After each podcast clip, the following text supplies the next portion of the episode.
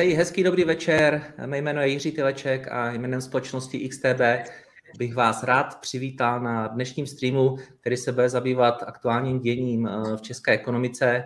Eh, no a jsem moc rád, že si eh, tady se mnou budou povídat dva významní čeští ekonomové. Prvním je hlavní ekonom JT banky Petr Sklenář. Zdravím Petře. Příjemný večer všem, ahoj. A také můj druhý host je Petr, je to Petr Bartoň, hlavní ekonom investiční skupiny Natlant. A podle jeho Twitteru je to také rozdávač ekonomických brýlí k vidění světa na vysoké škole. To jsem si musel zaznamenat. Eh, dobrý večer i, i tobě, Petře. Krásný večer já bych, všem divákům. Uh, já bych zároveň všem divákům, posluchačům rád poděkoval, že jsou tady s námi Eh, jsou k dispozici eh, komentáře, jako vždy, tak se prosím eh, tejte naši hostů na to, co vás bude zajímat na téma česká ekonomika. Já se tady je budu aktivně sledovat a případně se budu rád ptát za vás. No a samozřejmě díky za, za každý like, like nebo šíření tohohle videa, což nám určitě pomůže. Tak, pánové, nebudeme déle, déle zdržovat. A e, určitě není žádným tajemstvím, že e, česká ekonomika je v recesi. Máme už za sebou, tuším, tři kvartály poklesů. Dva. Dva. A mě by zajímalo, jaké jsou hlavní důvody tom, toho, že, ještě nevíme. Aha, že, se, že se české ekonomice nedaří. Petře, sklenáři. Když se podíváme na to z hlediska poptávky, tak tou hlavní brzdou uh, loňského roku uh, byla spotřeba domácností, která vlastně klesala pět kvartálů řadě a, a byla ten faktor, který to HDP jako celek potom nakonec stáhla do záporu, do poklesu. Když se vlastně i na to podíváme z hlediska těch jednotlivých složek, jaký je vývoj od, od, od toho covidového šoku, nebo řekněme od, od, od hmm. toho období před covidem, od čtvrtého kvartálu 2019, tak i spotřeba domácnosti je jediná položka, která je pod touto úrovní nebo pod úrovní, jako která byla před covidem. Naopak uh, investice, uh, vládní výdaje, to je všechno jako nad, nad, nad předcovidovou úrovní a pokud ta ekonomika jako celek pořád se nedostala přes tu úroveň, kde byla před covidem, tak je to jenom jako následkem spotřeby domácností, která čistě jako statisticky na konci loňského roku byla někde na úrovni roku 2017, a, mm. a nebo bychom si řekli těsně nad tím, kde byla během těch jako covidových lockdownů. Takže ta odpověď je spotřeba domácností a ta příčina je, že na ní dolehla velmi vysoká inflace. Mm-hmm. Já bych, to, já bych to určitě potrhl. Nemůžeme se divit, že za vším je ta spotřeba, protože z toho, jak je HDP počítáno, tak e, spotřeba ve všech státech v podstatě e, je vždycky tím největším, největším komponentem a tam potom stačí trošičku pokles a už vlastně to ty ostatní komponenty nemůžou vyvážit. Ale jenom abychom si všimli té zvláštnosti, ono většinou, když ta, když ta ekonomika se smršťuje, to znamená, máme tu Eh, máme tu recesi, tak to znamená, že lidi skutečně utrácejí méně. Eh, ale teď jsme v takové trošku zvláštní situaci, že oni utrácejí více eh, a přesto je to méně. A to je právě ta role, jak už Petr zmínil, té inflace. Že to je ten paradox, že kvůli tomu růstu cen tak nestačí, že lidi utrácejí více, to znamená z těch svých běžných příjmů utratí větší část, ale to navýšení té útraty nestačí na to vykompenzování eh, té cenové hladiny. To znamená, v tom reálném vyjádření, tak jak to chceme měřit, tak skutečně dochází k menší spotřebě a, a tím pádem nám eh, klesá to HDP ale je to hmm. asi trošku jiné. Konec, konec konců pořád nám jde o to vždycky naměření té reálné spotřeby, ale asi to i psychologicky bude působit jinak na lidi, než když eh, nám klesá to reálné HDP při eh, větším utrácení jako teď a když nám klesá při skutečně menších útratách jako takových. Mm-hmm. Tady samozřejmě měřím. Můžu, můžu, já jsem si tam, jestli poprosím jako jedno sdílení, eh, jestli tam je jenom ukázka. Tady vlastně mám eh, vývoj HDP českého od začátku roku 2016 ta zelená čára je v běžných cenách a, a ta zlatá je vlastně v, v, ve stálých cenách, to znamená to reálné HDP. A tady vědět, že ty útraty, to, co se protočí v té ekonomice, řekněme, ty tržby, jsou dneska vůči tomu okamžiku před covidem vyšší asi o skoro 30%. Ale v tom reálném vyjádření, přepočteno na špendlíky, lokomotivy a, a, a rohlíky, jsme vlastně pořád na, na, na, stejné, na stejné úrovni. A to, co se nám jako otevřelo, je tam, je tam ta inflace. A vlastně, kdybychom se ještě zkusím to posunout, uh, podívali, mám to tady i vlastně na spotřebu domácností, uh, kde je vlastně ten, ten, ten stejný, stejný efekt, uh, kdy ta spotřeba domácností měřena tím, kolik ty domácnosti vydávají korun, velmi mhm. prudce rostla, ale v tom reálném vyjádření přepočteno na, na, na, na to zboží, tak vlastně potom poslední dva roky, poslední rok a půl vytrvale klesá. A ten propad je velmi výrazný. Pět kvartálů po sobě spotřeba domácností v té české historii od roku 1993 nikdy neklesela a i ten propad přes 5,5%, což byl na, na, konci, na konci čtvrtého kvartálu, v reálném vyjádření opět, tady v historii nikdy nebyl. A i pokud se podíváme na tu zelenou křivku v tom nominálním vyjádření, tak ten pokles je tam jenom ten z předposledního na poslední kvartál, že o to asi není ano, nějak to je, jako, to je první, první jako jeden z těch jako poklesů a vlastně je to fakticky jeden z těch prvních náznaků, na který čekáme, že nám zastaví tu inflaci. Že, že, začnou, že nám začnou mhm. klesat i ty nominální výdaje, nejenom ty reálné. No a do jaké míry, že třeba, vy jste tady, pánové, zmínili oba dva inflaci, že je tím eh, hlavním důvodem, ale mě by třeba zajímalo, jako třeba i ten strach z té energetické krize, eh, který tady byl, jestli se na tom prostě dění jako také jako výrazně negativně nepodepsal. No tak strach se vždycky eh, no. podepisuje negativně v tom smyslu, že jako takhle strach spíš ovlivňuje investice, ale jako ty investice on ovlivňuje výrazněji, ale zase Eh, investice jsou menší část HDP, takže tam ten strach to celkové HDP zase tak moc eh, neovlivní. Eh, ale i u té spotřeby já jsem trošku byl překvapen, kdy se tady hovořilo o tom snížení spotřeby, o něčem jakoby špatném a teďka nechci nějak znít jako kontroverzně, ale samozřejmě pro celou ekonomiku je to určitě špatně, Eh, protože ta spotřeba ji vede, ale jenom abychom si to eh, v tom zase dali do kontextu těch velikostí. My jsme teďka za ty poslední dva kvartály, o kterých máme data, reálně smrskli tu ekonomiku, řekněme, o 1% nebo 1,5% v těchto řádech. Eh, tím pádem jakoby ta ekonomika schudla o 1% a pozor, jenom na jeden rok.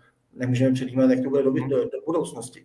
A když to srovnáme čistě s tou velikostí té inflace, která jako lidem zrušila úspory v úrovni 15-20%, teď jde o to, za jak dlouho to počítáme, kumulativně od toho nárůstu té inflace eh, můžeme říct třeba až 20%, eh, a to je jakoby na věky téměř, tak eh, zase bych v současné situaci bych se zase tak moc jakoby nebál, já nechci zlehčovat smrskávání eh, té ekonomiky. Ono je to zajímavé zejména v porovnání s ostatními státy, eh, co děláme jinak, že se nám to už vedle Estonska jakoby smrskává. Estonsko má o jeden kvartál delší ještě tu, tu smrskávací období, ale zase, když se podíváme na tu, na tu velikost toho efektu, tak je to v podstatě nic proti tomu chudnu, chudnoucímu efektu eh, a vlastně konfiskačnímu efektu eh, inflace jako takové. Eh, no já jsem tady, Petře Bartoní, tak právě poprosím taky o screen, kde já jsem si vlastně našel to, co zdával na Twitter,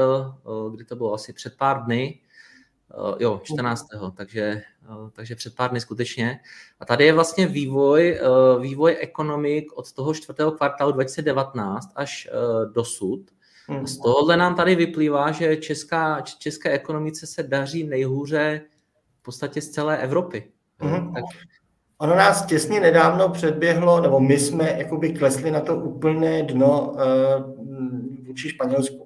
Španělsko eh, bylo dlouhou dobu většinou té postcovidové eh, doby eh, na plném chvostu. Tady srovnáváme jenom, aby diváci věděli, úroveň v porovnání s předcovidovým. To znamená, když je to červený, tak ty země se ještě nenavrátily na předcovidový výkon ekonomiky, právě měřeno v tom HDP. Eh, a my jsme v těch posledních dvou kvartálech loňského roku dopadli na to dno, ne tím nutně, že bychom klesali. Oni i nějaké jiné země klesaly, byť z vyššího základu. Ale to Španělsko nás předhalo, protože ono na rozdíl od nás rostlo, takže tam se to prokřížilo a nyní jsme skutečně na samém dnu eh, poslední se Španělskem, kteří se ještě nevrátili, když teda nepočítáme Británii do Evropské unie. Eh, a touto dobou máme polovinu dubna a já jsem přesvědčen, vzhledem k tomu, jak mělo Španělsko nastartováno, tak eh, že už vlastně se dostalo, protože tam mu chyběly 0,2% oproti tomu před covidu, to už určitě dosáhli. To znamená, dnes jsme zůstali poslední, protože to procento, co jsme eh, na Silvestra ztráceli oproti tomu předcovidové úrovni, to jsme, i kdybychom tento kvartál rostli, a budeme to vidět zhruba za týden, za 14 dní, eh, tak hmm.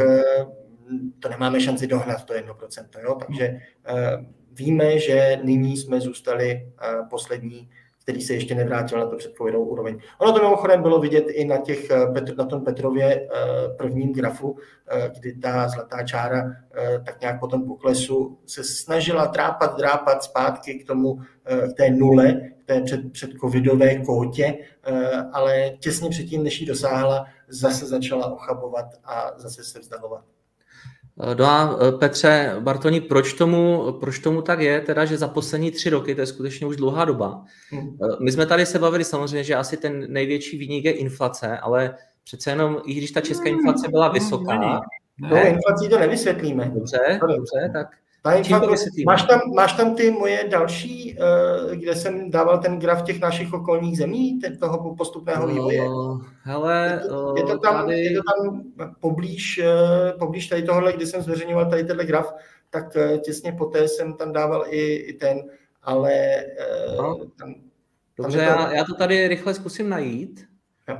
No, protože no, jde o to, eh, tam eh, takhle, já jenom dám ten metodický úvod, eh, abychom věděli, co jsme dělali jinak a tím pádem mohli říct, kde jsme udělali případně chybu, tak nemá cenu asi náš růst během té covidové a po covidové doby, nemá cenu to asi srovnávat, ještě musíš jít asi víc zpátky, ano, to už přece jenom nějaký pátek bude. Um, uh, nemá cenu se srovnávat s nějakými irsky, španělsky, protože to jsou dost jako jiné ekonomiky. Asi nejrelevantnější je srovnat to vždycky, a to ekonomové vždycky dělají s těmi okolními, které se jinak podobají uh, a tím pádem bychom o nich čekali uh, podobný, uh, podobný vývoj. Uh, a tam, když se podíváme, kde jsme se nejvíc začali propadat, tak to bylo v všechny, jako všechny ostatní země. Ehm, možná, když tam nahodíme ten Petrův, no ono se to, nebudeme, nebudeme tam vidět ty ostatní, ale kdyby Petr nahodil ten eh, svůj graf, eh, tak eh, jo, tam, jo. tam se to hezky, hezky ukáže. On ten náš propad v tom druhém kvartále roku 2020, to znamená duben až červen, ten covidový, covidová hrůza, tam ten náš propad, vidíte tam ten obrovský zobák dolů, tam v porovnání s našimi okolními zeměmi, sousedními plus Maďarsko, eh, byl tak zhruba uprostřed jo, toho propadu. Eh, jak mhm. říkal Jatlov eh, v, v tom, v, v Černobylu, not great, not terrible. Jo, tam jsme byli tak nějak jako v průměru. To klíčové, kde jsme skutečně se už tehdy v podstatě dostali na dno, ano, přesně v tom prvním zobáčku nahoru, v tom prvním po covidovém, nebo byl ještě covid, ale po tom prvním propadu, eh, ten první kvartál eh, po tom propadu, to znamená třetí kvartál 2020, červenec až září, tak tam my jsme nevystoupali oproti ostatním zemím dostatečně, tam jsme se propadli, ostatní se vrátili už v tom jednom kvartále na původní úroveň a od té doby už jsme vlastně neopustili téměř Eh, chvilku jsme se střídali s Rakouskem na, na spodku těch ostatních zemí, eh, ale potom i Rakousko začalo hezky růst a tam už jsme vlastně ne, neopustili tu poslední, poslední příčku. Znamená, kde jsme udělali něco evidentně jiného, bylo červenec až září. Neotevřeli jsme ekonomiku dostatečně, respektive spotřeba, která je vždycky tahonem HDP, se nevrátila na tu původní úroveň. A když to třeba srovnáme s našimi sousedy Polskem, eh, pardon, Slovenskem, našimi bratry, a to je vlastně nejlepší srovnání, eh, které máme, tak oni často během těch dvou, tří let od toho poklesu rostli pomaleji než my. My jsme měli periody, kdy jsme eh, rostli rychleji než oni, kromě teda toho posledního poletí Loňska. Ale problém byl, že tehdejší propad právě tady z tohohle, nebo to malé navrácení se v tom třetím kvartále 2020 nestačil abychom dohnali to Slovensko. Jo? Prostě to je jako na Tour de France, když eh, jako někdo má defekt, eh, tak na chvilku se zastaví a potom, když, i když pojede stejně rychle jako ten peloton, tak už ho nikdy nedožene a vždycky bude ten jeden, prostě jednu minutu za tím pelotonem. To znamená, my jsme ten peloton doháněli, třeba když si to naměříme tím Slovenskem, jenom jsme ten peloton zatím ještě nedohnali. Takže za mě to, co mhm. bylo největší, rozdíl oproti těm ostatním zemím, tak bylo právě v tom třetím kvartále 2020. A nechám slovo Petrovi a když tak zkusím tady u sebe najít ten, ten graf. Já jenom jako doplním, my jsme tady měli dva vlivy, které nás odlišovaly od toho, řekněme, rychlosti toho peletonu strukturální a které byly jako podobný v tom roce 2021 a na začátku roku 2022, ale hlavně v roce 2021 je, že my jsme země, která je výrazně závislá na automobilovém průmyslu, na, na vývozu, mhm. a ten automobilový průmysl hlavně v té druhé polovině roku 2021 procházel velkými problémy ve výpadcích. Chyběly tady čipy a ty automobilky tady stály, chyběly tady potom jako v tom vývozu.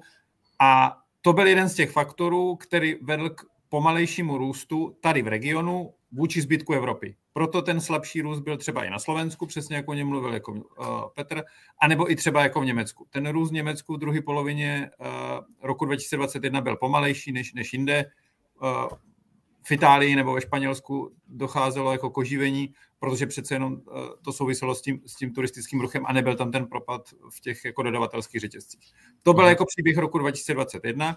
To, co pak nás jako odlišuje od toho zbytku pelotonu z druhé strany, je doma, ten, ten domácí faktor a to je tu, ta zmíněná inflace, která pak dopadá na tu spotřebu domácností u nás víc než, než jinde a to je zase jako příběh druhé poloviny loňského roku. Takže tady byly dva faktory, které nás jako odlišovaly od toho zbytku a v souhrnu to dělá ten, ten výsledek toho, který nás uh, posouvá na, na, na konec, toho, konec toho pelotonu.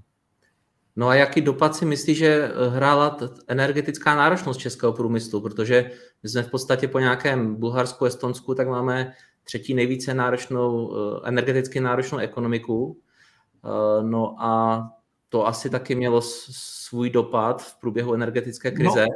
Ale možná bych se na to i podíval na, tu, na ty energie jako z pohledu budoucna, Jestli no, tak... právě to, to, to chci říct, jako, že, že zatím to, co jsme viděli v roce 2022, za co máme jako data měřeno jako za národní účty, tak tam ten dopad ty energetické krize nabíhal a nebyl velký. To, co mm-hmm. začíná být jako výraznější, jsou průběžné čísla na začátku letošního roku. Máme v průmyslu za první dva, eh, dva, eh, dva měsíce, za leden a za únor. A tam je vidět, že se tam otvírají takové jako dvě nůžky v rámci toho průmyslu mezi těmi jednotlivými obory z hlediska energetické náročnosti. Ty, které jsou energeticky náročnější, což je výroba stavebních hmot, eh, eh, zpracování kovů, eh, tady všechny ty sklárny, výroba jako dlaždiček a podobných věcí, ta keramika, to všechno vykazuje hluboký propady produkce kolem 15-20% meziročně. Ten zbytek toho průmyslu eh, se vrací jakž takž jako k růstu. Speciální případ je ještě automobilový průmysl, který pořád prochází každý měsíc jako velmi výraznými výkyvy. Takže tady to spíš začíná vypadat, že ta vysoká energetická náročnost a to, co si vláčíme v tom letošním roce, bude mít dopad na, na to slabší oživení eh, nebo nějakou si stagnaci si ty české ekonomiky v letošním roce, než že bychom o tom říkali, že nás to výrazněji postihlo v tom, v tom loňském. Ono je to někde tak jako na, na mhm, přelomu těch, jako, těch, těch let, nebo toho roku, částečně 2022, částečně 2023, než o tom, že bychom to viděli v těch jako číslech eh, v národních účtech. Takže i pokud třeba uvidíme růst už teďka za, za druhý kvartál, nebo možná i teda za první, ale eh, spíš to teda, nebo to samozřejmě uvidíme, ale za ten druhý, tak v zásadě ten další růst asi nebude nějak jako výrazný, protože si sebou... No, mi, minimálně ten předpoklad, že, že všechny ty věci povedou k tomu, že, že ta česká ekonomika na začátku letošního roku, to znamená ten první a druhý kvartál, bude víceméně stagnovat a to bude ten jako lepší výsledek. A to je ten následek toho, že si vláčíme, řekněme, vyšší energetickou náročnost a dopad těch drahých energií. Mm-hmm. Petře Bartoni, na, na, našel si ten graf, co, co si hledal? Ano, a promítám za mě teda, nevím, jestli už se Dobře. to... Stačí říct a on se objeví. Jo, Aha. Tady vidíme tu, nevím, jak to zazumovat, eh, ale vidíme tam tu červenou čárečku. Eh, tohle měří, a zase to není náš výpočet, který by mohl být spochybněn, to je oficiální přepočet eh, podle Eurostatu, když vydělíme HDP té země spotřebou energie. A teďka ta energie je přepočtená na, jedno, na stejnou jednotku, abychom mohli srovnávat ropu, elektřinu, plyn a tak dále. Vidíme, že když teda odmyslíme Bulharsko, které má problém, že celkem neefektivně vytápí, to je jedno. A Maltu, tam zase těžko srovnávat s maltskou ekonomikou, která je v tomto specifická, tak máme druhou největší energetickou náročnost toho našeho HDP. Neboli nejvíc energie potřebujeme druhém místě, eh, abychom vyrobili jednu jednotku HDP. A to jako lidi si občas myslí, že to je kvůli tomu, že máme jako staré stroje a tak dále, ty energeticky náročné, ale ono to není moc s tou spotřebou energií. Ono to je tím, že my ty stroje máme stejně moderní v těch montovnách automobilů a podobně, máme stejně moderní jako na západ od našich hranic, akorát ten rozdíl je, že my s těmi stejnými stroji a se stejně energeticky náročnými stroji uh, sdílíme, pardon, vyrobíme eh, Škodovku a na západ z toho vyrobí BMW, tak potom v tom zlomku to eh, působí trošku, trošku jinak. A teďka bych tam měl mít tu druhou, to je jenom pro znázornění, to jsou ty ostatní země. Eh, vidíme, že zatímco tady ten Česko je červené a ten propad v tom Bčku vidíme, že je zhruba tak uprostřed těch ostatních zemí, to jsou všechny ty ostatní země v okolní plus Maďarsko, ale ten největší propad na ten chvost jsme se dostali právě v tom prvním eh, nárůstu, to znamená ten třetí kvartál. A potom ten růst eh, třeba oproti tomu Slovensku není špatný. Jo? Vidíme, že jsme se jako docela přibližovali k té lajně. Akorát ten, ta ztráta z toho prvního kvartálu po tom propadu už byla taková, že jsme ji potom nedohnali. To je jenom mm-hmm. pro ilustraci těch ostatních zemí. No a Polsko to je kategorie sama pro sebe, to je ta modrá čára nahoře, ta, ti se rychle vyklep, oklepali a vlastně ještě na, na Silvestra eh, toho covidového roku 2020 už byli v podstatě zpátky na nule eh, a od té doby už jenom dál rostly. Kromě zase toho inflačního vlivu tam na tom úplným chvostu. Já tuším, že jsem viděl tenhle ten graf i s Chorvatskem, které je dokonce o desetinu ta jeho ekonomika silnější od, za tyhle ty tři roky takže ještě, ještě je to horší o některé, nebo uvozovká horší o některé další země. Nicméně asi bych eh, teďka už opustil tohleto téma a podíval se na, na inflaci, které je určitě také uh, silné, silné téma, protože uh, minulý týden jsme se dočkali nových, nových čísel. Uh, byl tady meziroční uh, růst indexu spotřebitelských cen o 15% za, za březen a meziměsíčně stoupla inflace o 0,1. A uh, já bych se právě chtěl zeptat, jestli Petře, ty už tady kývaš hlavou, jestli jsem to řekl dobře. Ne, za březen. Ale... K březnu. Nebo do března. No. Dobře. To je, to je samozřejmě moje taková uchylka, ale když se řekne inflace za březen, tak si všichni představí, že to je inflace za březen. Jo, mm-hmm. Jakože za březen stouply eh, ceny 15% ročním tempem, což není pravda. Je to inflace do března za těch posledních 12 měsíců a tam je to skutečně těch 15. Eh, no já bych se tě... Dobře. Pokud se podíváme na tu za březen, to znamená, jakým tempem rostly v březnu, tak jsme v podstatě na švarce nul, jak říkají Němci. Eh, to znamená, ano, trošičku rostly, ale v tom celkovém, kdyby, kdyby celý hmm. rok eh, rostly tím tempem ceny, jak rostly v březnu, tak jsme někde na jednom 1,5%. A to by mě právě... Vlastně podstřelujeme paradoxně inflační cíl České národní banky. Z pohledu České národní banky jsme měli v březnu čistě optikou toho března, příliš nízkou inflaci. Mě by právě zajímalo, protože často v médiích se, se uvádí těch 15%, ale v podstatě ví mi vlastně z tvých tweetů, že, že úplně nejsiš příznivcem tohohle, tohohle srovnávání. Že... Ale jsem v normální době.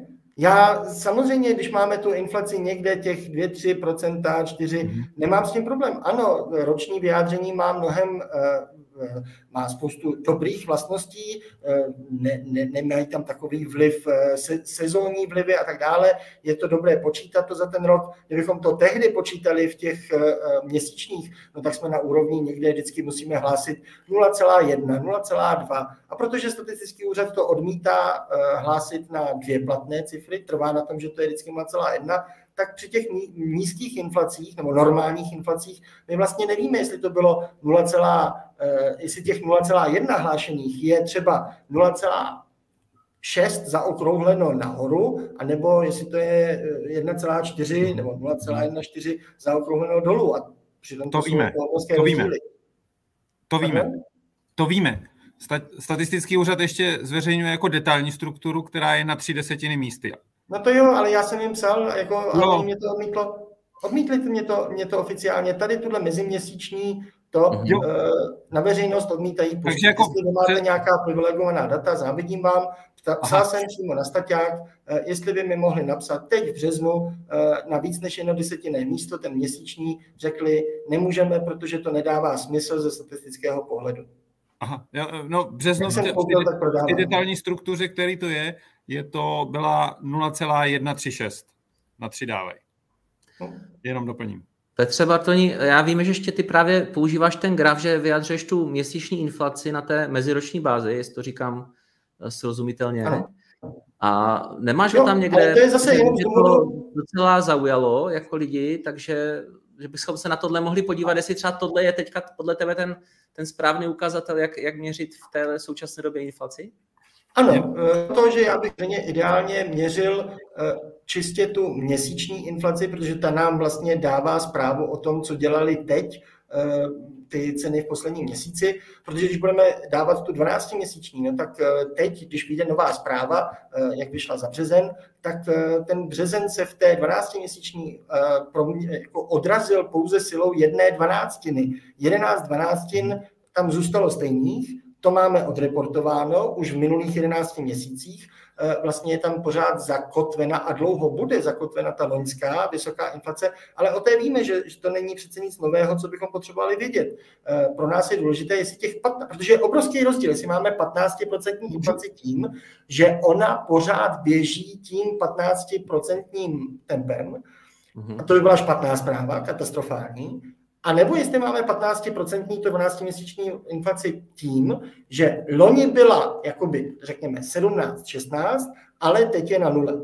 A to je přece jako pro, to, pro ten, samozřejmě nemůžeme vědět nic, co bude příští měsíc, zase to může být jinak, ale to nejlepší, co máme, eh, to znamená pohled do té budoucnosti v tom zpětném zrcátku, tak přece nejrelevantnější ukazatel je ten poslední měsíc. Proto se dívám na ten poslední měsíc. A jediný důvod, eh, proč to vyjadřuju v tom 12-měsíčním, je, že když jsem to reportoval v tom, o kolik to narostlo za ten měsíc, tak mě zase nadával celý Twitter, že jsem eh, zaprodanec České národní banky, že uměle snižuju eh, to, ten report o inflaci, protože to dělím 12. Jsem říkal, fajn, pojďme se dívat na ten měsíc, ale vyjádřeme si to v té míře, na kterou jsou lidi zvyklí, to znamená v tom ročním tempu. Ale chci vidět, co dělají uh, ceny teď, ne co dělali minulý rok, to, co dělali minulý rok už vím, to nepotřebuji mít znova opakováno, a proto se dívám na, tu poslední, na ten poslední měsíc. Jasně, teoreticky bychom to mohli i tohle upravit sezóně, aby nám to mám, Mám, mám tam právě na to, na to ten graf, jenom jestli můžu okay. poprosit sdílení. Toto je přesně o tom, že, že uh, statistický úřad nebo nedává přesně sezónní očištění, na rozdíl od toho amerického statistického hořu zjednodušeně. A uh, toto je vývoj uh, meziměsíčních změn po sezónním očištění. Ono je to jako teď velmi složitý, hlavně v tom loňském roce, co ten staťák dělal tam s cenami energií. Když se na to podíváme a v tom nejlepším odhadu nám vychází, že v tom březnu po sezónním očištění ta meziměsíční změna byla někde kolem 0,3-0,4, což na té roční bázi potom, o který zmiňuje uh, Petr, je vlastně inflace někde kolem 3,5-4%. Mm-hmm. je tady jednoznačně vidět, že došlo jako k tomu, k tomu obratu, ta inflace zpomaluje, to, ty tempa jsou nižší, tam ty, ty mm-hmm. dva sloupy jako za ten, za ten, za ten zaříjen, tady, tady ta šipka dolů a potom nahoru je vlastně zaučtování toho uh, energetického, jak se to jmenovalo? Balíčku. No. Energetického balíčku. To je to, balíčku. to, je, to je to negativní číslo. Jedna a, a, a zpátky. Ono bylo jako eh, negativní a pak bylo tam vlastně připočtený zpátky. Mm-hmm ale, ale, ale ta trendová úroveň je směrem dolů a dneska vlastně na, na začátku letošního roku ta inflace byla někde 0,3, 0,4 meziměsíčně na té roční bázi. Bavme se o tom, že jsme někde poblíž 4%. Mm-hmm. A teda ty sloupy, to jsou, to jsou ty lednové přepočty? Ano, to jsou, to jsou, mm-hmm. to jsou lednové, lednové. Uh, tam je problém jako to... to jako Ale je to půl na půl v tom lednu očistit, očistit, protože v tom lednu se tam dělo jako spousta věcí a hlavně to ten statistický úřad jako prostě zabil tím, co, co, hmm. co, tam, co, co se tam strčilo všechno do toho, do toho uh, s, s těmi cenami energií. Prostě, to, to, ano, to, prostě na, ten poslední kvartál, na ten poslední kvartál to není relevantní tady tyhle čísla, je. protože on to jinak přepočítával a když se podíváme na ten obrovský sloup eh, v tom lednu, tak ono to vychází zhruba bajvočko půl na půl. Půlka no, je čistě kvůli tomu přepočtu, že tam konečně zase normálně začal přepočítávat to, co na poslední kvartál vynechal, tím pádem proti tomu prosinci to muselo narůst. No. A polovička je eh, normální nárůst, eh, který vždycky tam je lednový efekt, se tomu říká, no. ve smyslu, že spousta lidí upravuje ty ceny právě k lednu, to znamená na leden se tam jakoby nastřádá velká část těch eh, cen, cenových úprav, které by jinak probíhaly během toho zbytku roku. Čili je to půl na půl. Mm-hmm. Dobře, no já myslím, že... Eh, jestli můžu, já tam ano. teďka taky jsem dal něco na sdílení, jestli to může někdo přepnout. Já jenom k tomu, abychom si uvědomili zase těch 12 měsíců versus jeden měsíc a, a slibuju, že to poslední. Pokud někdo čeká, teďka podíváme se do budoucnosti, jo? jak rychle to může teoreticky klesat z těch 15. Na to jsem se chtěl zeptat zrovna, na tu budoucnost. No, no, no, tak na, na to mám přesně tady tenhle graf. Eh, kdybychom si představili, že od teďka už vůbec ty ceny neporostou ani opíť, respektive porostou tím březnovým tempem. Jo? Já tam mám jiný graf, ale on by se tak moc nelišil právě kvůli tomu, že to březnový tempo bylo v podstatě nulový.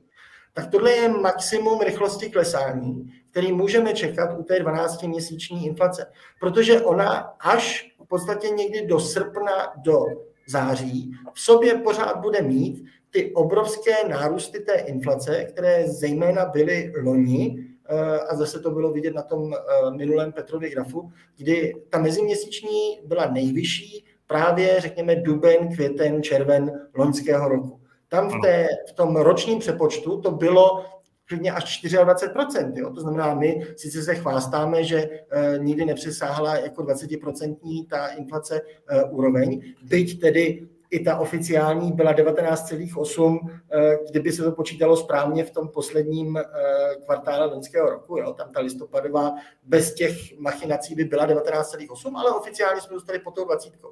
Ale to je zase jenom kvůli tomu, že ta roční to všechno tak nějak jako rozplizovává, z, z, ty, ten kopec vyrovná a tím pádem ten nejvyšší kopec tam nebude vidět. Eh, když se podíváme na tu, na tu měsíční, tak ta skutečně můžeme říct, že v březnu, dubnu, eh, respektive myslím, že spíš duben, květen, eh, loni rostly ročním tempem ceny 24% tempem. A to tam pořád bude, až zase do dubna, do května letošního roku, kdy to konečně vypadne. To znamená, kdyby se od teďka ty ceny nehly, neporostly ani opít, byly na nule, měli jsme od teďka nulovou inflaci v těch měsících, tak ta 12-měsíční bude maximálně klesat tímto tempem. Tedy největší poklesy uh, můžeme čekat do června. Podle této projekce bychom už v červnu uh, se Eh, zvrátili na tu jednocifernost slavnou, na kterou očekáváme, protože Česká národní banka na to navazuje svoje další kroky, že začne uvažovat o změnách sazeb, až se projeví jednocifernost a podobně. Eh, a my vlastně nemůžeme ani matematicky dosáhnout dřív. Jasně, kdyby teďka ceny se obrátily, začaly klesat, tak můžeme klesat ještě rychleji. Ale i při nulové inflaci ta 12-měsíční, ta mediální, jak ji říkám, to, co je vždycky reportováno, eh, tak eh, bude klesat maximálně tímto tempem. A potom už zase přestane tak rychle klesat, protože v druhé polovině loňského roku už ty ceny tak moc nerostly. To znamená, tam i při té nulové bychom dál se drželi někde kolem těch 7-8%. Hmm. Petře Sklenáři, ten efekt, že i při no. nulové inflaci pořád budeme mít dvoucifernou inflaci. To prostě je matematika, to nemá s ekonomií v podstatě nic společného. Jo. Jako souhlasím s tím eh, v tomto, já jenom, hmm. kdybych tam dával tu svoji prognózu, tak pořád ještě předpokládám, že ten růst cen bude nenulový, tím jo, pádem... Ta, jo, já říkám, to je jako, to maximum... Jasně, jasně, jasně. Já jenom jako doplňuji... I kdyby no, ceny narostly, tak bude furt inflace, jasně, ale jasně, to je ta loňská, no, ne no, ne, ne, ne, ne, ne, já, já jenom doplňuji, jako, že vzhledem jasně. k tomu, to je ten, já nevím, ne, říct, jako za, základní scénář, uh, nebo jako matematický, čistě nulový, jako prostě, že už se teď nic jako nezmění a jenom to přepočítáváme na ty současné hodnotě toho, toho indexu CPI, já pořád předpokládám, že ten, že ten růst tam bude, bude podstatně no, pomalejší, jak jsme si ukazovali. No. Tím pádem ta dvojcifernost nám možná vydrží celé léto a, a, začne, a dostaneme se pod tu desítku až někdy v září, možná jako v srpnu. A, ale je to jednoznačný, že na konci roku to nebude klesat, protože tak, jak jsme v uvozovkách tu inflaci si snížili v tom, v tom eh, loňském roce, tak teď se nám do ty inflace na konci letošního roku jako vrátí a pořád prostě tu inflaci čistě matematicky, pokud nedojde k nějakému hlubokému propadu, tak musí být prostě kolem 8-9%, protože to jinak nejde. Ano, tam to vidíme v tom schodku ze září na říjen. I když bude no. nulová inflace, tak to skočí nahoru, právě protože to mhm. loni ze září na říjen uměle kvůli statistickému úřadu skočilo dolů, protože změnil tu metodiku. Je to, je to jenom... jenom, abych si, jenom aby si diváci uvědomili, že jako jaká je síla těch jednotlivých částí v tom, eh, v tom spotřebním koši. Eh, potraviny jsou zhruba, bajvočko, čtvrtina spotřebního koše. Eh, energie, podle toho, který tam započítáváme, řekněme bez benzínu, zhruba taky čtvrtina, nějakých 20%. Samozřejmě to je to přímé měření, nepřímý energie jsou ve všem, takže se prolínají potom do dalšího. A pohonné hmoty, řekněme, nějakých 15%. To znamená, vlastně to, jak se skutečně pohne v tom měsíci příštím, jestli v tom měsíci daném bude růst cen nebo pokles, bude záviset na té relativní soutěži, Eh, řekněme, potraviny versus energie. Teď máme situaci, kdy energie nám klesají, v podstatě už minimálně od začátku roku, eh, a minimálně v tom, jak to přepočítává statistický úřad, mhm. a, a eh, ceny potravin rostou. To znamená, teďka je to vlastně vždycky soutěž, že v tom minulém měsíci, březnu, ten cen potravin zhruba tak jako vyrovnal ten pokles cen energií jednak těch elektroplynových a taky uh, uh, pohoných hmot. Takže proto ta nula, jenom abychom se rozuměli, že je rozdíl zase mezi nulou ve smyslu ceny se nehejbou versus nula, polovina cena, cen se zdvojnásobí a polovina cen se jde dolů na polovinu. To jsou dva způsoby, jak jakoby nezměnit ty nuly. To znamená zase, když tady mluvíme o nulovém, uh, nulových změnách cen a lidi pořád vidí, že se ceny mění, tak to my neříkáme, že se zastavil růst. Hmm. Oni skutečně všechny ceny se můžou měnit, akorát když polovina cen naroste a polovina klesne a lidi si neradě včímají, že taky nějaké ceny klesají, eh, vždycky se soustředí na ten růst, no tak může skutečně to být správně vypočítáno statistickým úřadem, že se to navzájem vykompenzovalo a tím pádem máme nulový ten růst. To znamená, není nic nekonzistentního, když lidi vidí spoustu cen, že dále roste, a to není, že by statistický úřad, tady se ho musím zastat, to, oni to skutečně po, po, počítají na těch reálných datech, co skutečně lidi eh, utratí za jednotlivé věci, ať je to ve slevě nebo, nebo není ve slevě, eh, tak eh, tam se to může kompenzovat, i když všechny vlastně ceny se hýbou.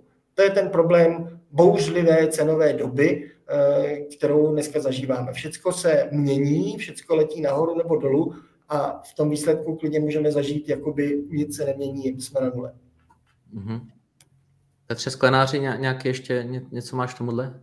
Ne, ne, jako... Eh, dobře, mě by ještě zajímalo, eh, pokud bychom se nebavili jenom o tomhle eh, roku, tak v příštím roce už dle odhadu České národní banky, tak už bychom měli jako dosáhnout toho dvouprocentního inflačního cíle. A mě by zajímal váš názor, jestli je to stále reálné, případně už jsem zaznamenal taky názory, že bychom se případně i mohli dočkat deflace. tak jestli je tohle úplně zcela mimo, anebo je to prostě jeden scénář, který, by, který je reálný. Petře Sklenáři. Uh, zatím se mi to zdá nepravděpodobné. Je dost možná ještě, řekl bych, jako statistická deflace. Uvidíme, jak se započítají jako ceny, ceny energií, jako jestli se nám to mm-hmm. kompenzuje. Uh, protože uh, pořád v té ekonomice pokračuje uh, uh, celkem svížný, svížný růst cen. I to, co jsme jako viděli, pořád, i když si to očistíme, tak nám vychází o tom, že, že, že ty ceny rostou tempem kolem 4% na, na, na té roční bázi a zatím nevidím ten faktor toho výrazného, výrazného jako zpomalení, který by, který by přišel. Když jako to, co by ho mělo jako zastavit, můžeme jako se na to podívat, jako co, co, co přinutí vlastně ty, eh, ty aktéry, ty obchodníky nezvyšovat ceny, je, že by se zastavil třeba růst uh, maloobchodních tržeb. Ale oni pořád na tom ročním tempu rostou někde kolem prostě 5-6% a ukazují, že jsou ochotní, ochotní, ochotní, to, ochotní to kompenzovat. Eh, pro, není to jenom o těch nákladech. Jo? Třeba jako, co, co aktuálně jako dál strašně rychle rostou ceny, jsou ceny v restauracích. I na ty meziměsíční, meziměsíční hmm. bázi.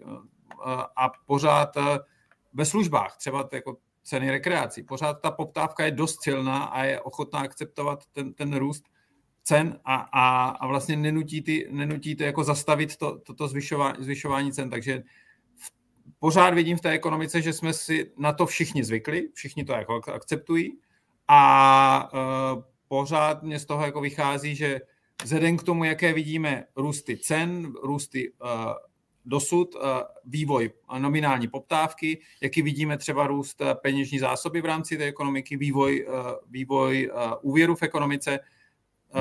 A proti tomu ten růst reálné ekonomiky, tak pořád mi z toho vychází, jako že i na začátku toho příštího roku, nebo během toho příštího roku prostě ta inflace kolem 4, 4% tady bude a na začátku roku v tom meziročním srovnání někde kolem 5%. Mm-hmm. Petře Bartolní? V tom 12-měsíčním eh, měření, pokud bychom dospěli eh, v příštích letech do, do deflace, tak to může znamenat jedinou věc. Planetu Zemi napadly ufouni. Lidi přestali spotřebovávat, přestal absolutní tlak na ceny a teď se propadly tak, že už jako by to máme za pár dnů, tak proč se snažit. Jako jiné vysvětlení není. Jediné optimistické vysvětlení, že by nastal takový propad že bychom se skutečně eh, eh, dostali do deflace v tom 12-měsíčním měření, eh, by bylo, kdyby zítra nebo nejpozději pozítří někdo objevil lepší baterku. To je nejzásadnější energetický problém této planety. Pokud bychom měli rozumnou, protože nejlepší vlastně ekonomicky využitelnou baterku jsme ji nezměnili tu technologii v podstatě od starého Iráku, Iránu, Egypta. Tam už byly nalezeny něco, co vypadá jako nějaké bateriové články a vlastně jakoby kyselina olovo není ekonomicky efektivnější baterky, akorát ona má problém, že se nikam nedá pohnout, protože je strašně těžká a, a v podstatě to, co bychom potřebovali zapozit do sítě, by byla strašně drahá i na výrobu. Ale kdyby někdo zítra vymyslel baterku, tak nemá, nemá Evropa energetický problém, protože na Sahaře vyrobí tu energii ze sluníčka, zadarmo ji jakoby doveze do Evropy a Rusko se může jít klouzat. To se asi nestane, proto ta 12-měsíční deflace nehrozí. Ale eh, jednoměsíční deflace, my už jsme jí byli na krajíčku. Eh, loni v prosinci byl ten meziměsíční růst cen nula, ten oficiální. Ano, po přepočítání tom sezóní tam byl nějaký krátký, ale většinou o deflaci hovoříme bez přepočítání. Jo? To, co je vždycky oznamováno, ten skutečný ten. Čili my jsme byli skutečně eh, zaškobrdnutí malé od té měsíční deflace v tom, v tom prosinci. Mhm. A teďka, když začnou zejména ty potraviny eh, klesat, jako klesají každý rok, když začne úroda, tak eh, pokud se někdy v květnu, červnu spojí eh, pokles cen potravin spolu s asi pokračujícím, byť mírný, mírnějším tempem eh, pokles cen energií, tak si, tak si myslím, že se klidně můžeme v nějakém letním měsíci dočkat té deflace na té měsíční bázi. To znamená v tom měsíci, že skutečně ten koš těch cen poklesne v průměru. Plus se teďka ještě hovoří o, o cenách obilovin, že že ty zásoby jsou velké. To, takže to, se, podstatě... to se zase vytáhne, že to je fujky, že kdo ví, co tam Ukrajinci kteří jako eh, každý muž musel na frontu bojovat a eh, je tady nějaká záhadná skupina, která má čas spát tam nějaký pesticidy a tak dále. Je to čistě ochranářské opatření, jako to zatím není, není mhm. skutečně nic jiného. Eh, státní potravinářská inspekce stejně by jakoby nedovolila tady nějaké závadné obilí prodávat. To znamená, ta, ta pověst, my jsme to viděli to samé s polskými potravinami. Na jednu stranu lidi jsou naprosto v pohodě jezdit do Polska, tam si kupovat potraviny eh, a jíst to a přitom tady je obrovská lobby, která říká, Poláci tam spou posypovou sůl a tak dále. To, to, jako, to je všechno. Nemůžete argumentovat, nejste to, protože to je levnější, protože v Polsku a na Ukrajině to vyrobějí za levnějc mm-hmm. musíte říct, nejste to, protože vás to otráví. To je jediný, jediný co v tomhle, v tomhle je. Další problém je, že z nějakého důvodu nedovolujeme polským potravinám uh, sem, aby přijeli, protože ono je to neekologické, když po jednom budeme jezdit do Polska za potraviny. Ekologičtější by bylo, aby eh, hora přijela za Mohamedem, a, mhm. ale to nesmí, protože na tom nejsou české štítky. To, že to Češi jedí v Polsku bez českých štítků, nikomu nevadí, ale najednou, kdyby se polské potraviny prodávaly v Česku bez českých štítků, tak bychom se asi zase všichni otrávili. Eh, rozumím. Eh, Petře Sklenáři, možná ještě poslední dotaz tady k té inflaci. Eh, v podstatě hodně, hodně se jim mluvilo o tom, že pokud bychom měli euro, tak by ta inflace v Česku mohla být daleko nižší. A taky tím byl jednu dobu zaplaven celý Fintwit. Takže by mě, zeptal, by mě zajímalo, co si o tom myslíte, jestli na to může být něco pravdy nebo, nebo ne? Uh, tady je asi jako, uh, jsou, jsou, bude, bude rozdíl v čase, kdy, kdyby nám jiná měnová politika mohla jinak ovlivňovat tu, tu, tu inflaci. Nebo uh, z druhé strany začnu. Napřed první věc je, že se eurem argumentuje průměrnou inflaci v eurozóně, která Ehm, skoro nikde není. Ehm, jsou tam velké rozdíly o tom, kdy na jedné straně jsou země eh, v tom meziročním vyjádření, aby jsme si jako rozuměli, rostly prostě přes 20%, někde rostly kolem 15% a ve stejný okamžik eh, v Maltě tuším jako byla kolem 4-5%. To znamená, že, že ta inflace byla někde eh, mezi 4 a 24. Ano?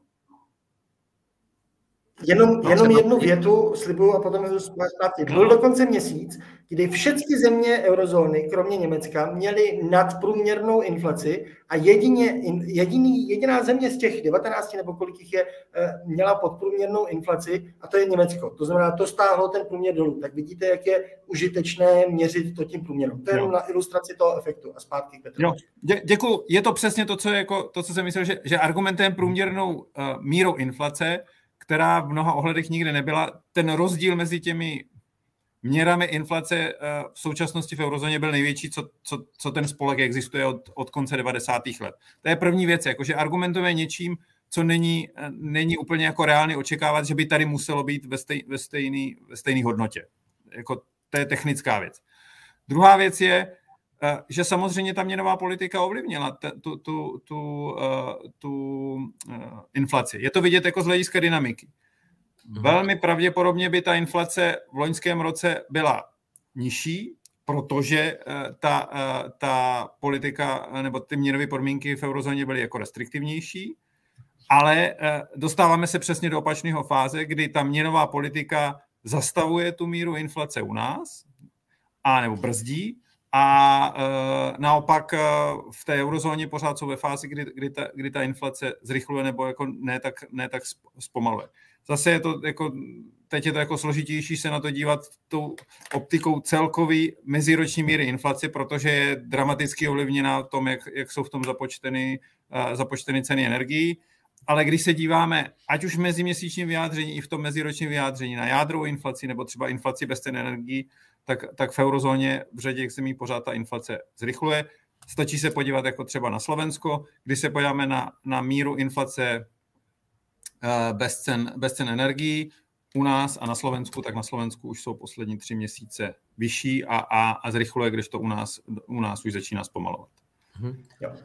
My jsme, takže, jsme... Takže, se, takže jsme se dostali do toho, kdy možná bychom se eurem předtím měli nižší inflaci, ale ta naše měnová politika nám umožňuje to, že, že, že tu inflaci začínáme brzdit a můžeme se dostat uh, do fáze toho, že kvůli koruně, díky koruně, budeme mít uh, tu inflaci nižší budoucnu. Naprosto, naprosto souhlasím s, tě, s tou současnou situací. Jediný rozdíl si myslím, že bychom ani před, na začátku té inflace, neměli o tolik nižší inflaci v eurozóně a zase referuju zpátky k, ten, k té náročnosti energetické. No. Snad nikdo nepochybuje o tom, že hlavním driverem té, toho největšího skoku té inflace byly energie, ať už přímo nebo potom přeneseně. Ony ty potraviny jsou taky jenom stělesněná energie eh, a stát, který potřebuje nejvíc té energie, tak je jasné, že v té inflaci bude nejdřív a bude jí mít na začátku vyšší, protože na něj dopadnou zejména geopoliticky a geograficky ty východní e, e, energie, které musí nějak nahradit e, energiemi, které, na které nebyl zvyklý, to znamená, ten plyn musel být odinut. Takže já si nemyslím, že ani na začátku bychom neměli tak jako moc nižší tu inflaci a tvrdit, že dneska, jenom abychom si uvědomili, co lidi, kteří no. říkají, zaveďme euro, snížíme inflaci. Eh, to je v podstatě to stejné, jako kdybyste tvrdili, snížme úrokové sazby, abychom snížili inflaci. Protože adopcí eura bychom ztratili svoje úrokové sazby, museli bychom logicky mít ty nižší, eh, řekněme zhruba bajvočko poloviční nebo trošku víc než poloviční eh, úrokové sazby. A od tohohle čekat, že při nižších úrokových sazbách nebo po snížení úrokových sazeb, že klesnou ceny nebo se sníží inflace, to znám skutečně jenom jednoho prezidenta jedné země velké, která se snaží o vstup do Evropské unie, který si něco takového myslí. Jako je to podle mě nerealistický. Stejně mě to uh, připomíná takový nějaký karbokult uh, ve smyslu, budeme dělat jako, že máme euro a tím pádem magicky, neříkáme jak, se sníží uh, inflace.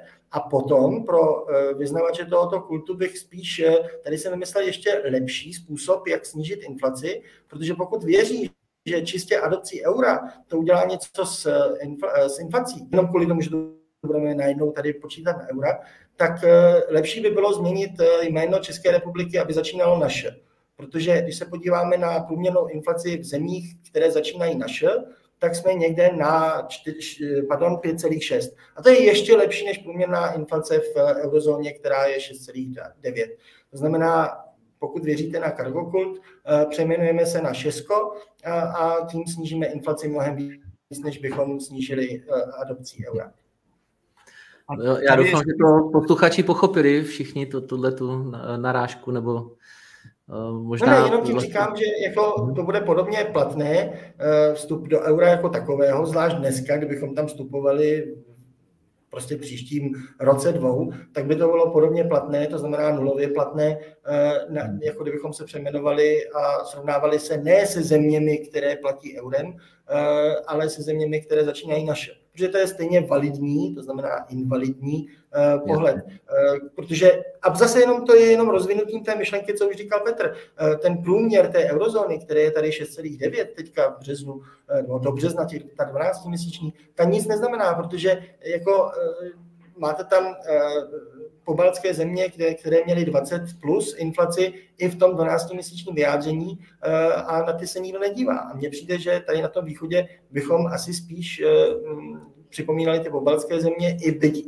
i kdybychom byli v té eurozóně, než to Slovensko. Slovensko je validní argument, eh, protože jsem předtím řekl, že jsme jako dost podobní tomu Slovensku a Slovensko zatím, a Petr to správně zdůraznil, zatím mělo nižší, nižší inflaci, už nás dohnalo a předehnalo, eh, tím, jak u nás eh, ji opouštíme, tu inflaci dřív, ale v tom Slovensku je to dost specifické, protože oni mnohem víc zaregulovali ty svoje ceny energií.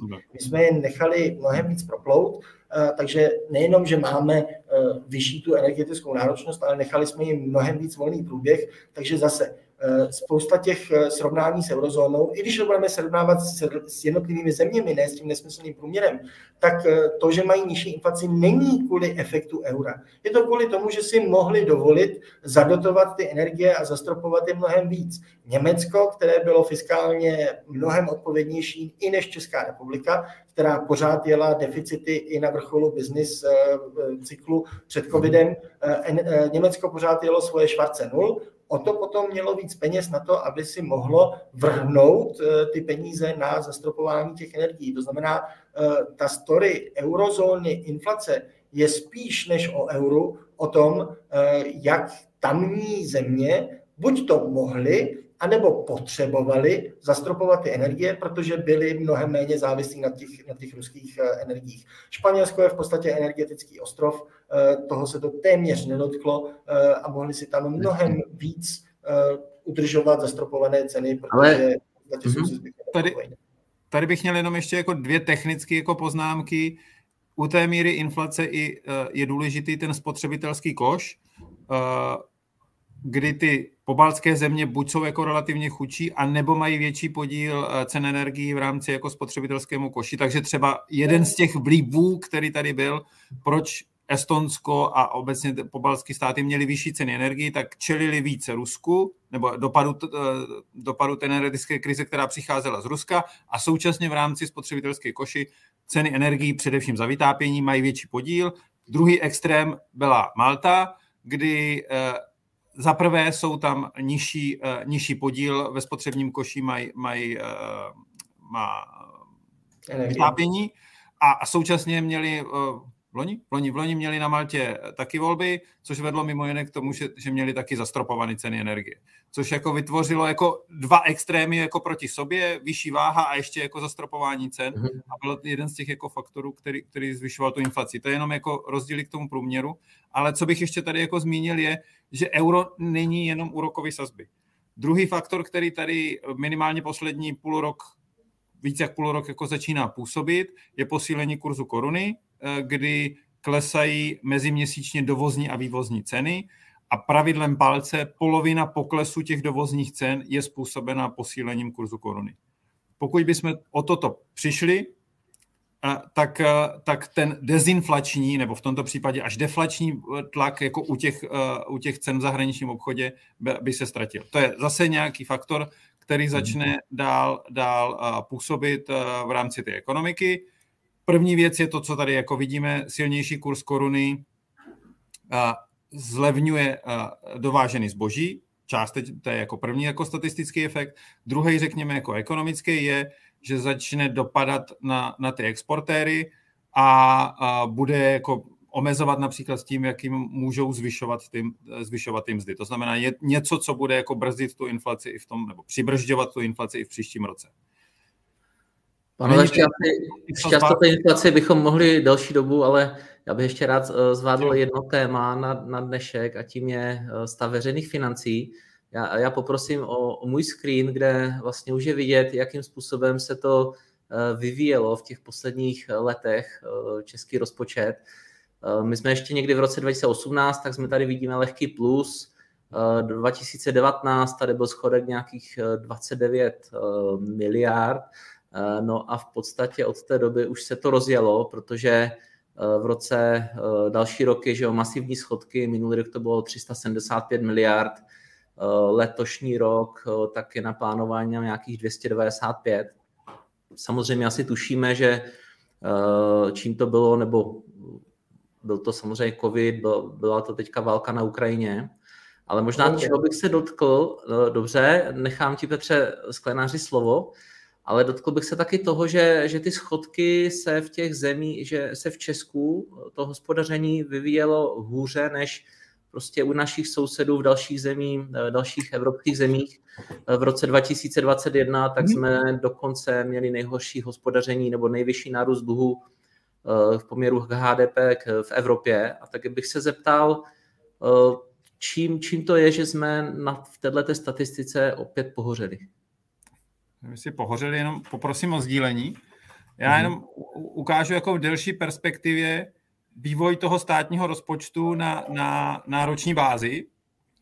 A, a jedna z těch věcí, eh, kde vznikl ten, jako, jako mně přijde, že ten deficit má minimálně tři, tři takové jako vrstvy, které jako v tom vznikly, kdy, kdy, kdy, kdy, kdy nám začaly vznikat. První je někdy kolem roku 2017, ta předchozí uh, levicová vláda, minimálně podle toho, jak se chovala, začala velmi rychle zvyšovat uh, výdaje, dokonce ty výdaje toho státního rozpočtu rostly rychleji než, než, uh, než, než nominální HDP. Bylo to v té době jako kryto ještě nějakou dobu tím, že rostla rychle ta ekonomika, ale v okamžiku, kdy s tím covidem se ta ekonomika přibrzdila, začaly, poklesly, poklesly ty příjmy, nebo ta dynamika těch, těch příjmů, nebo poklesly příjmy, a, tak ty výdaje dál rostly a, a přišel druhá, druhá vrstva, a, která začala tvořit ten deficit a to byly všechny ty různé podpory a, v rámci covidu, které se následně přelili v to, že, v rok, že další rok byl, byl volební 2021 a pak se na to a, přiklopily jako v loňském roce další, další podpory, které souvisely, ať už s válkou na Ukrajině, zvyšováním výdajů na, na, na obranu, a, některé posilování jako, a, nebo dotace, dotace cen, cen energií. A ve výsledku dneska na roční bázi, na začátku letošního roku, a máme deficit kolem 450 miliard korun. Když si vezmeme posledních 12 měsíců, co jsme vybrali jako na příjmech a, a co ten státní rozpočet přidal. Je, to, je tady jako na začátku několik jako mimořádných kroků na výdavé straně, mají být, měli by to kompenzovat během toho, toho příštího roku. A během tohoto, tohoto roku i některé mimořádné uh, příjmy, které budou ale velmi pravděpodobně podstatně nižší, než si, než si, než si, uh, než si definovala ta vláda, ale souhrnu chci říct, je to uh, nad, jako velmi prudký nárůst výdajů v tom rozpočtu, který se prostě utrhl možnostem toho, co vybíráme na těch daních. A není to ten problém, který vznikl jenom s covidem, ale část toho základu vlastně už vznikla, už vznikla před covidem a je to mhm. krásně vidět jako prostě na nabírání nových zaměstnanců a nárůstu mzdových, mzdových požadavků. Vlastně. Petře Bartoní? Uh, ano, nemůžu ne, souhlasit samozřejmě jednu statistiku, eh, která ještě více eh, zdůrazňuje tu naši odlišnost. Eh, my jsme nejenom, jak jsme si ukázali, poslední zemí, která se ještě nevrátila v, tom, v té velikosti ekonomiky, ale my jsme byli v loni, to znamená 2022, jedinou zemí, která zvýšila svoje zadlužení, měřeno dluh vůči HDP, ze celé Evropské unie. Všechny ostatní země když už ne v roce 2021, jak si o tom mluvil na začátku, že jsme tam nejvíc navýšili ten dluh, ale tam navyšovali i jiné země ještě ten dluh. Některé navyšovali, bylo tam asi 4-5 zemí, které už v roce 2021 snižovaly to zadlužení. Mm. Takže tam jsme byli jenom eh, nejhorší z těch špatných, ale zase loni jsme zůstali odsamoceni v tom, že všechny ostatní země už snižovaly to svoje zadlužení a my jsme zůstali poslední zemí, která ho pořád zvyšuje. Ano, částečně zase, jak eh, jistí politici rádi tvrdí, eh, a zase je to evergreen eh, i té debaty o euru, že se tady vytvořila představa, že pro vstup do eura máme povoleno 60% zadlužení a my ho vlastně podstřelujeme. To je ta, ta, ten politický narrativ, že my jsme ti vzorní, kteří jsou, ano, je to určitým eh, pohledem eh, špatnost našich věků, eh, kdy téměř už žádná země eurozóny už nesplňuje vůbec ta maastrichtská kritéria, která potom, když jste v eurozóně, tak se přeměnují, ale v zásadě fungují podobně. A dneska už to téměř žádná země neplní. My jsme jednou z těch mála, asi 6-7 zemí, které splňují pod těch 60%, možná už dneska méně.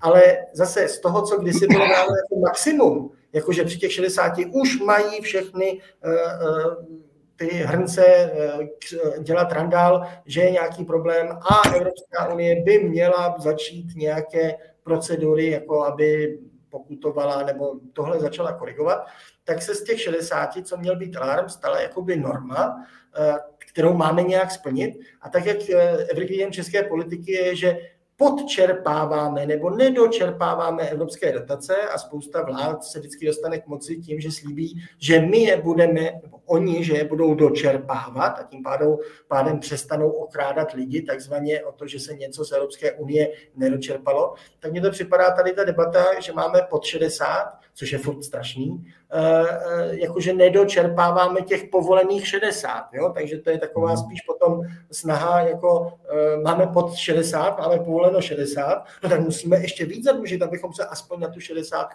dotáhli. Tak to je jeden z těch, z těch tragických elementů dnešní politické debaty a samozřejmě to i má nějakou vliv na to, že se nám navýšil ten dluh, protože když začínáme z relativně nízkého eh, základu, no tak potom při špatné hospodářské politice, špatném ekonomickém vývoji je jakoby lepší nebo snazší, takhle v úzovkách, dostat se do té fáze, kdy ho ještě navýšíte. Protože ty vysoké dluhy, 150% eh, v Itálii a podobně, to už je jako fakt těžký to ještě navýšit v tom roce 2022. To už byste se museli hodně snažit. Já někdy u těch maastrichtských kritérií říkám, že tam je záměna toho limitu a cíl. No, no, to, má, to má být limit a nikoli v cíl. No a my jsme se bavili v těch posledních letech, že to bylo špatné, ale v zásadě teď za ty první tři měsíce tak ten rozpočet je nějakých eh, minus 166 miliard, což samozřejmě vypadá Proti 60 loni, čili máme no. tam nárůst zhruba o nějakých 100 toho, toho deficitu. Takhle, částečně, aspoň za mě, je to uh, to jakoby, vypadá to hůř, než to ve skutečnosti je, protože státní rozpočet nikdy není vyrovnaný jakoby v eh, každém měsíci. Ten náběh toho, kdy se utrácí eh, a kdy tam přicházejí ty peníze, je nesourodý a tím pádem ty výkyvy během toho roku tam můžou být. Teďka tam je další element, já když jsem se díval na to, co nejvíc způsobilo ty, ten nárůst oproti Loňsku za ty první tři měsíce, za první tři měsíce letoška versus první tři měsíce Loňska, tak eh, zhruba tři čtvrtiny toho nárůstu eh, deficitu jsou ze tří kategorií. Větší třetina z nárůstu důchodu. Ano, to je, to je veřejné téma, o tom se mluví. Ale mezi, mezi, nárůst vlastně kolem 20%. A to je no. jako dlouho, Jo, a je to ta větší třetina z toho, z, toho co, z těch tří eh, největších jednotek, co jako narostlo. No.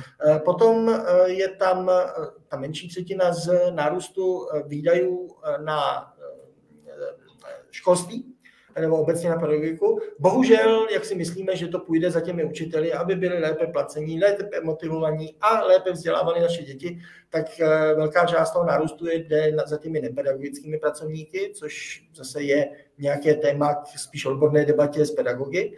No a ten třetí element je, který je úplně nový, eh, a to je dorovnávání energetickým eh, společnostem toho stropu. My si, jsme sice jásali, jak máme skvělou vládu, že nám zastropovala ty ceny a že nemusíme platit víc, než bychom museli, No ale my to stejně musíme zaplatit. Ty peníze se jako nevemou nikde, akorát to neuvidíme a budeme nadávat, že nám zdražilo mlíko nebo cukr, nebo co je teďka populární, aby zdražovalo, ale my tím zdražením cukru eh, částečně platíme i za ty energie eh, nebo za to dorovnávání.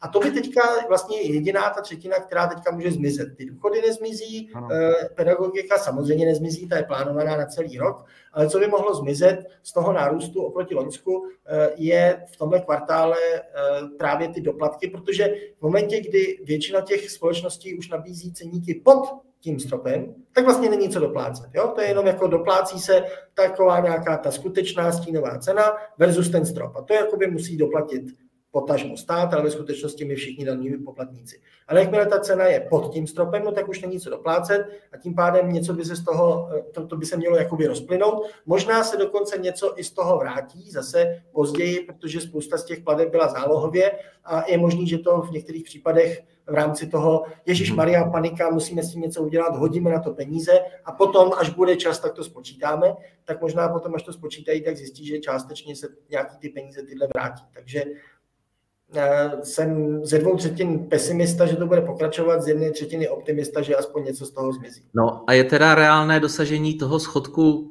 295 miliard, protože samozřejmě eh, máme tady, eh, že vláda chce šetřit, takže má přijít s nějakými opatřeními, ale zároveň třeba už se teďka nějak vyčísluje ten dopad té mimořádné daně že na ty energetické společnosti a banky, takže vláda zjistila, že nedostane těch až 100 miliard nebo těch 85, o kterých se mluvilo, ale nějakých pouze 30. Takže vlastně chybí nějakých, eh, řekněme, 50-60 miliard. Takže z toho by vyplývalo, že i pokud by přišly nějaké úspory, tak eh, by se toho plánovaného schodku těch 300 miliard do, jako dosahovalo asi jenom tížně. za současných podmínek. Za, za současných podmínek. Ano, Pořád ano. ta vláda může něco, něco s tím udělat, ale pokud pojede podle těch nastavených mantinelů, tak se zdá, pokud zase, jak říkal Petr, nepřiletí jako Marťani u inflace, a tak nepřiletí nějací, info, nějací Marťani, kteří přivezou jako peníze do toho státního rozpočtu, tak eh, dosažení těch jako 300 miliard se zdá jako velmi málo pravděpodobné. Protože u, u těch energií, u těch energií eh, nebo těch doplatků za ty energie, to pořád může být jednorázový, může se to jako časem ztratit, nebo vytratí se to předpokládáme, ale přesně nárůsty u důchodů tady zůstanou a dokonce budou s další valorizací ještě zesíleny. To znamená, že ten nárůst toho, toho deficitu bude ještě větší, plus ten uh, vývoj na ty příjmové straně zatím nebyl takový, jako si to ministerstvo plánovalo. Takže v obou dvou těch věcech jdeme proti, proti sobě, což jako pořád jenom říká o tom, že dosažení těch 300 miliard se zdá jako málo pravděpodobné. No a ještě mě napadá taky, post, nebo jeden z posledních dotazů, jako kde teda, kdybych, kdybyste mohli poradit vládě, tak jakým způsobem by ten rozpočet mohla, řekněme, alespoň dostat do toho stavu, kdyby se vešla do toho, do toho plánovaného deficitu? Pro mě, za mě, pardon, za mě eh, tenhle, tenhle rozpočet je neřešitelný. Eh, tady se skutečně nemůže, eh, nemůže udanit k tomu nějakému vyrovnání, dokonce by to bylo ještě horší, protože ten problém toho rozpočtu je, že a problém jakýchkoliv krizí je, že se vždycky během krize navýší výdaje a potom po krizi už k tomu jenom stát dohledává nějaké příjmy. Všimněme si na té veřejné debatě, kde by ještě mohl stát něco zdanit a není téměř nulová debata o tom, kde by mohl stát začít škrtat. Takhle, abychom byli féroví v tom současném rozpočtu, jak je nastaven a kolik těch takzvaně mandatorních nebo povinných výdajů tam nasáčkovala předchozí vláda, tak eh, skutečně tady v tomhle rozpočtu se neproškrtáme ani na blíž té vyrovnanosti. I kdyby se vrátila ty, ty daně z příjmu na tu předcovidovou úroveň a tak dále. My prostě žijeme na dluh i v té v té jakoby, eh, my, my vlastně nevybereme dostatek ani na ty mandatorní výdaje, když se to jako započítá. To znamená, kdybychom všechny nemandatorní proškrtali a mimochodem, to jako lidi většinou neví, ale celý výdaje na školství jsou po, po, považovány za nemandatorní výdaje, protože to není jako zákon, že stát jako má provozovat školy a tím pádem je musí, musí financovat. Čili kdybychom tohle všechno oškrtali, stejně nemáme ani blízko vyrovnaný rozpočet, proto jediná možnost je jakoby hodit do toho bombu a začít znova. V tom smyslu, že samozřejmě my jsme měli udělat inventuru toho po 30 letech, je k tomu dobrá jako generační příležitost, eh, říct si, co chceme, aby stát dělal. A samozřejmě, že se tohle dělá eh, lépe v těch dobrých letech, eh, kdy si může dovolit nějaké to přenastavení, ale my jsme to neudělali v těch dobrých letech před covidem, kdy jsme měli skutečně jeden z největších růstů a potenciálně jeden z nejlepších dob, kdy, kdyby přenastavení toho, co stát dělá, nejméně bolelo. No tak bohužel, když jsme to nedokázali v těch dobrých časech, no tak to budeme muset udělat v těch eh, špatných časech, protože jiné časy než dobré a špatné už tady nebudou.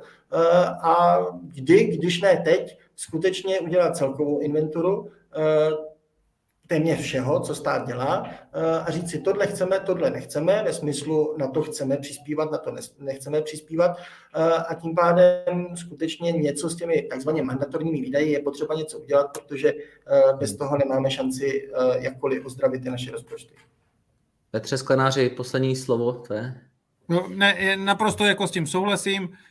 Jedna z těch věcí, s čím se vymýkáme třeba v rámci zemí OECD, máme velké dotaci firmám v rámci jako státního rozpočtu.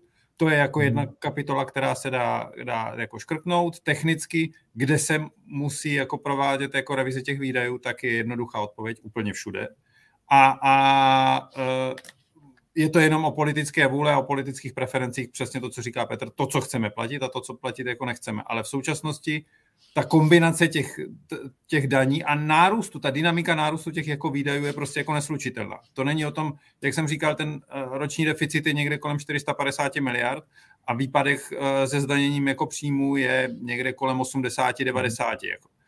Pořád, pořád ten, ten strukturální deficit je tam jako obrovský a musíme dřív nebo později to proškrtat Technicky, jak se to jako dá dělat, je provést jednorázové jako škrty, kolik ta vláda chce, prostě třeba 50, 70, možná i 100 miliard, když má velkou odvahu. A druhá věc je zavést výdajové stropy, to se tak dělá obvykle, to znamená, že v těch následujících letech neutratíme víc, než kolik jsme si stanovili teď a, a, a vzít si ten čas na, na tu dobu, kdy tam povedeme tu diskuzi, přesně jak říká Petr, že, že si určíme to, co chceme platit a to, co z ty jednotlivé kapitoly platit nechceme. Tak to asi úplně nekončíme optimisticky, nicméně alespoň je cesta eh, z toho, z toho stavu, kam jsme se dostali. Já jako, ale jako tady pořád chci říct, jako ne, to optimisticky, pořád jsme v dobrých časech. Pořád se to hmm. dá řešit bez nějakých jako dramatických jako problémů. pořád ty fina- veřejné finance se zhoršovaly, ale nejsme v nějakým jako katastrofickém scénáři. Jo, jenom že, že mně to přijde, že to jako, že si strašně dáváme ten pesimismus, že už se s tím nic nedá dělat. Ne, naopak. Pořád jsme ve fázi, kdy se s tím dá bez nějakých větších problémů něco dělat. Pardon. Ne, super, děkuji za upřesnění. Eh, každopádně eh, našimi hosty byli dnes Petr Sklenář a Petr Bartoň. Pánové, moc děkuji za, za to velké množství informací. Eh, budu to sám dlouho zpracovávat, ale myslím si, že to musí být zajímavá diskuze i pro naše posluchače. Takže díky a hezký večer a snad někdy příště se opět potkáme. Já, já děkuji a jak říkal Petr, jsme v dobrých časech, tak říkám nashledanou v ještě lepších časech. Pěkný večer a nashledanou v ještě lepších časech, souhlasím. Díky.